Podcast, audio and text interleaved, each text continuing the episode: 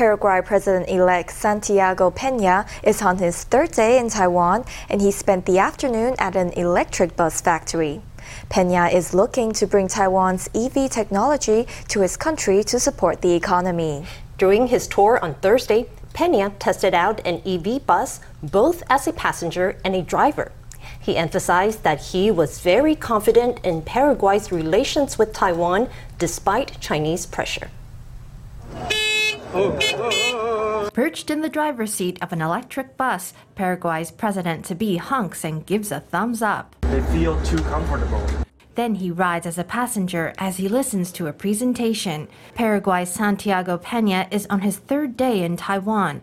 On Thursday afternoon, he visited an electric bus factory in New Taipei's Wugu district. One bus displayed the flags of Taiwan and Paraguay on a window. Taiwan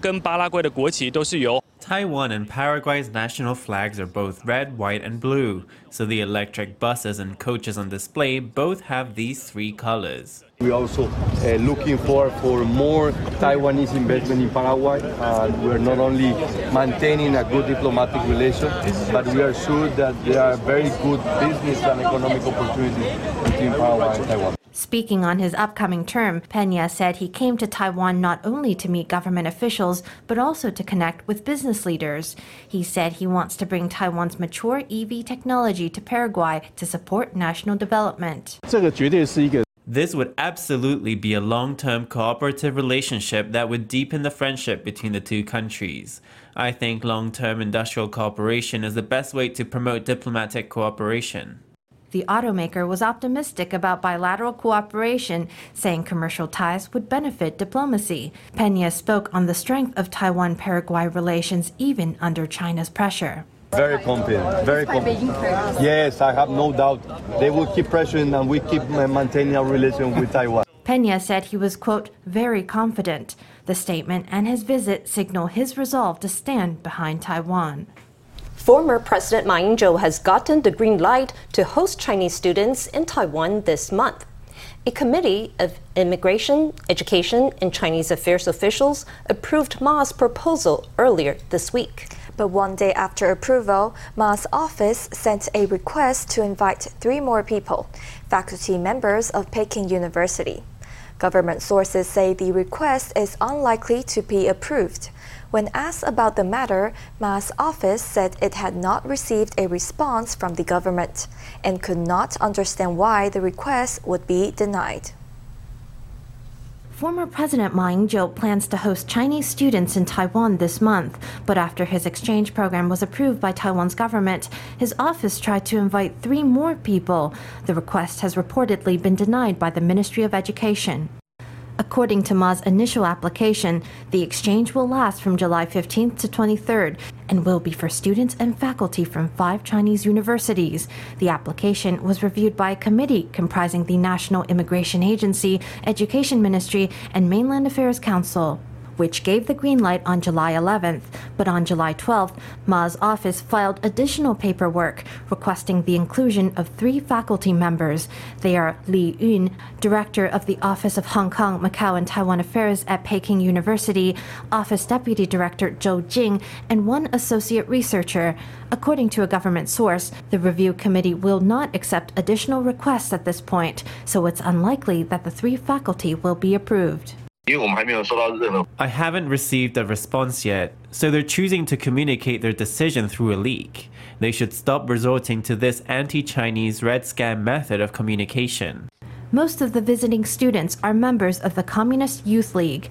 It's rumored that China wished to send three additional faculty to monitor the students' activities in Taiwan. I think what happened is the Tsai administration had initially said it would not approve our application, but now that the application is approved, the party we're working with in China is feeling cautious, and it hopes to add three staff members. This request should be handled separately from our initial application. Taiwan's government should not deny the request by pointing to precedent. Sources say the group will be led by Hao Ping, Secretary General of Peking University's Communist Party Committee. The 37 visitors hail from five schools, including Peking and Tsinghua universities. They will spend nine days in Taiwan with stops at National Taiwan University and National Chengchi University. They'll also visit popular attractions, including Sun Moon Lake, Dadaocheng, Taroko, and Jiufen. Although it looks like a standard cross strait exchange, it falls at a sensitive time given the upcoming elections. To win back tourists after the pandemic, Hong Kong has launched a variety of travel promotions, including buy one get one free airline tickets. But one Taiwan lawmaker says to beware of going to Hong Kong. China recently implemented two new laws, one on espionage and another on foreign relations. 国安法就吓死人了。现在多一个对外关系法，还有这个反间谍法，也就是说，The National Security Act was already scary enough. Now there's the Foreign Relations Law and the Counter-Espionage Law. Basically, these laws let them do anything they want. Even the US State Department says that if you want to go, you should reconsider. If you really do go to Hong Kong, you need to be extra careful. The US has China on a level 3 travel warning, which means that travel should be reconsidered. Taiwan's Mainland Affairs Council has an equivalent yellow advisory in place for China, Hong Kong, and Macau.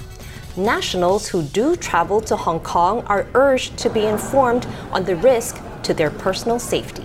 Hong Hai founder Terry Gou is under fire for complaining about the Hanguang rehearsals now underway.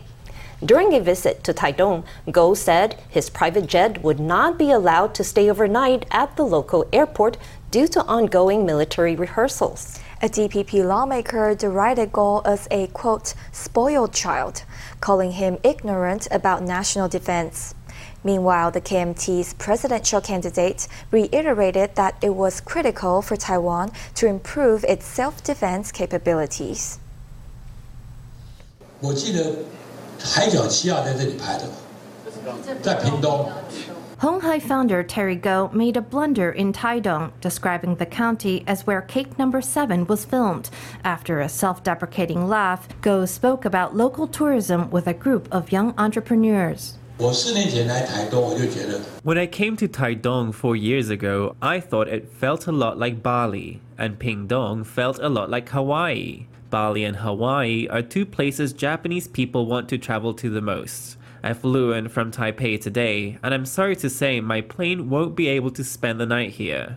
There are military drills happening at Taidong Airport. They told me I'd have to go back to Taipei. That's a reminder on the importance of peace. For our country's security, improving our self defense capabilities is a must. If our country has self defense capabilities, we can protect our country. KMT presidential candidate Hou Yu-ih underscored the importance of self-defense for Taiwan. Meanwhile, the DPP decried Gou's complaint that the drills affected his private jet schedule. In June, 25 countries led by the US participated in NATO's Air Defender 23 exercise. In July, Germany and Australia will hold the exercise Talisman Sabre. This is our first time using civilian airports for the Hanguang exercises. It was just a rehearsal, but Terry Gou thinks that it's a bother that his plane couldn't stay the night due to the drills. This kind of small mindedness, I don't think we need to comment any further about that. He criticized our nation's military drills because they interfered with his plans to have the plane stay overnight. It shows his ignorance of national defense. He's like a spoiled child. DPP lawmaker Wang Dingyu accused Gou of ignorance regarding national security. He said that in 2019, Gou declared that Taiwan shouldn't buy arms from the U.S., as having arms could prompt attacks from others. Amid speculation that Gou still has presidential ambitions, his every word is under deep scrutiny. The executive yuan has passed a preferential mortgage program geared towards young adults. It cuts the mortgage rate from an initial 2.025% to 1.775% for a period of three years. The program is set to be implemented August 1st. Besides the rate reduction, the program also raises the loan limit to 10 million NT. The maximum loan period will be extended from 30 to 40 years. The grace period for repayment will go up from three to five years. Applicants must be at least 18 years old, but there is no upper age limit. Applicants must not have any property under their name or those of their spouse or minor children. U.S. markets soared on Wednesday as consumer price data came in lower than expected, raising hopes that inflation could be at its end. Taiwan stocks followed Wall Street higher on Thursday, surging by more than 200 points at one point. The TAIEX ended the session nearly 100 points higher at 17,061. Even if the interest rate is raised again in July, it will likely be for the last time. Because technology stocks are more sensitive to interest rates, today's surge was actually led by tech stocks. I want to point out that with regard to growth potential, AI stocks are offering the most room for the imagination. In Thursday's rally, chipmaker TSMC gained 7 NT to end at 585 NT, contributing 57 points to the broader market. Largan Precision moved up 45 NT, cementing its place as the most expensive stock. AI concept stocks like Wistron and MiTAC Holdings rose to the upper trading limit. GoGoLook, the developer of caller ID software Whoscall, made a strong debut on the emerging stock market, hitting limit up to close at 236.5 NT. The Taipei MRT plans to install emergency stop buttons at 24 stations on the Brown Line as a safety measure. The move is in response to this May's deadly accident on the Taichung Metro, in which a train crashed into a construction crane. Once all the buttons are installed, anyone who sees an emergency can quickly stop a train in its tracks. Misuse is punishable with a fine of 50,000 NT. Back in May, a crane boom fell on the Taichung Metro, resulting in a crash that killed one person and injured 10 others. To prevent similar accidents, the Taipei Metro will install emergency stop buttons on platforms along the Brown Line. So that people can respond faster to emergencies like an object on the tracks, there will be no need to notify station staff. You can press the button immediately to stop the train.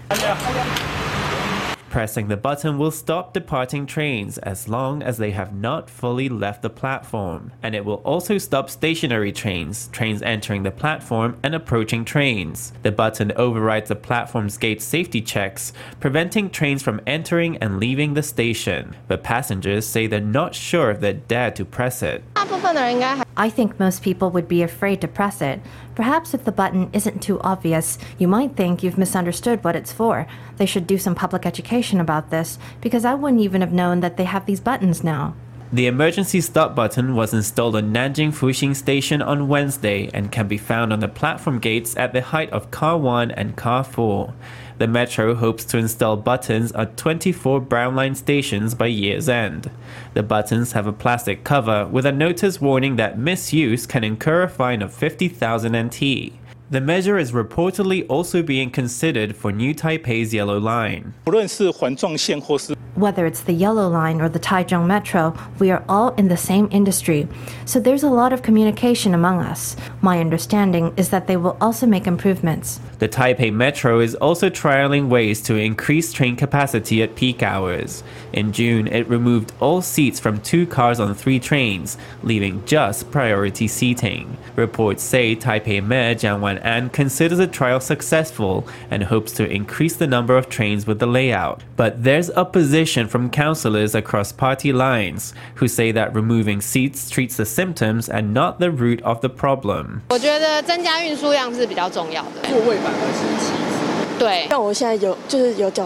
For example, you might have a leg injury, or you're carrying a lot of things, or you have to ride for some time. So I think seats are necessary. Taipei Metro says it will reassess the plan after the start of the school year. It says a final plan will not be drafted until after October. An old dorm at Taichung School for the Visually Impaired has become a workplace for the students. Disabled students often struggle to get work experience in contact with the public. But now the school's own cafe gives students with visual impairments real life customer service experience. The warm and friendly cafe attracts many locals with drinks, snacks, and conscientious service. Drinks are brought to the table, each step taken with care. Inside the cafe, ice cubes are scooped up and a drink is completed under the guidance of the manager. This student at Taichung School for the Visually Impaired is an intern in the cafe. It's a little slow, but I think it's lovely to give the children a chance to learn. From pouring a simple drink to frying meals and cleaning the courtyard, simple steps can be challenging for disabled people. Students gain work experience and learn to manage customers here every Thursday and Friday. Before, at school, their customers might be their own classmates or teachers, but now they're coming in contact with us, and in that interaction, they can gradually learn. This small cafe in Taichung's Holy District was once the school dormitory.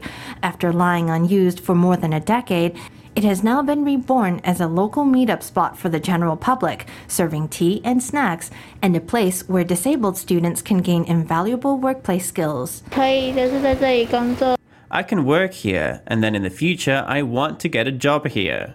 These students are working hard and applying their talents to cafe tasks in the hope that they can one day use these skills to carve out their own place in the community. How often do you stand on one leg? Well, scholars say it could be a new way to take your metaphorical temperature.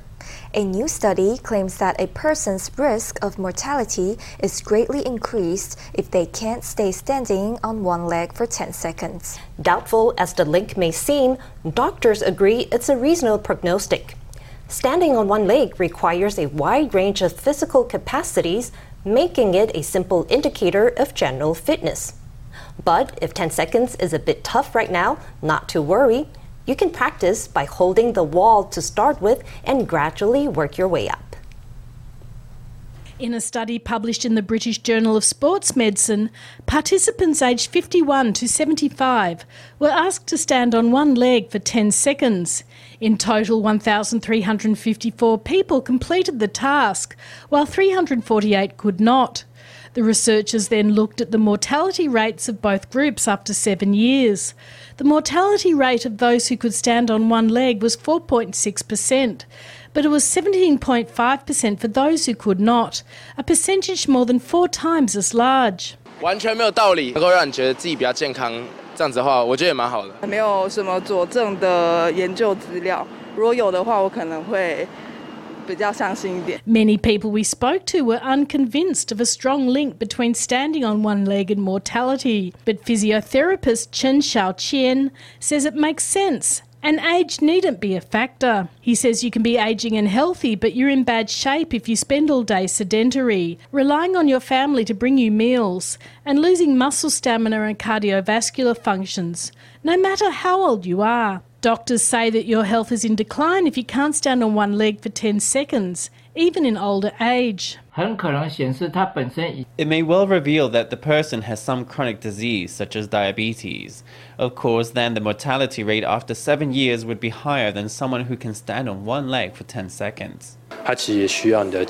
It needs your muscle strength, stamina, and coordination hold the wall, and then gradually extend the length of time. This fitness coach says you can develop the skill using assistive props like a wall.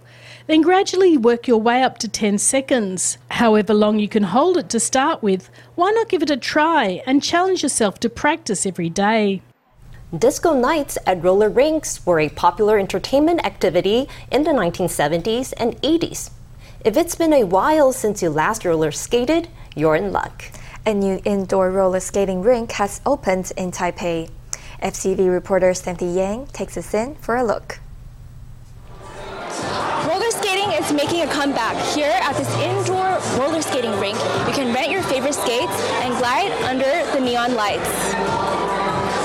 Pop and dance music play in the background as skaters make rounds around the rink under the neon lights. As they glide by, their skates flash and the floor illuminates with different fluorescent patterns. Roller skating was a popular pastime in the 1970s and 1980s.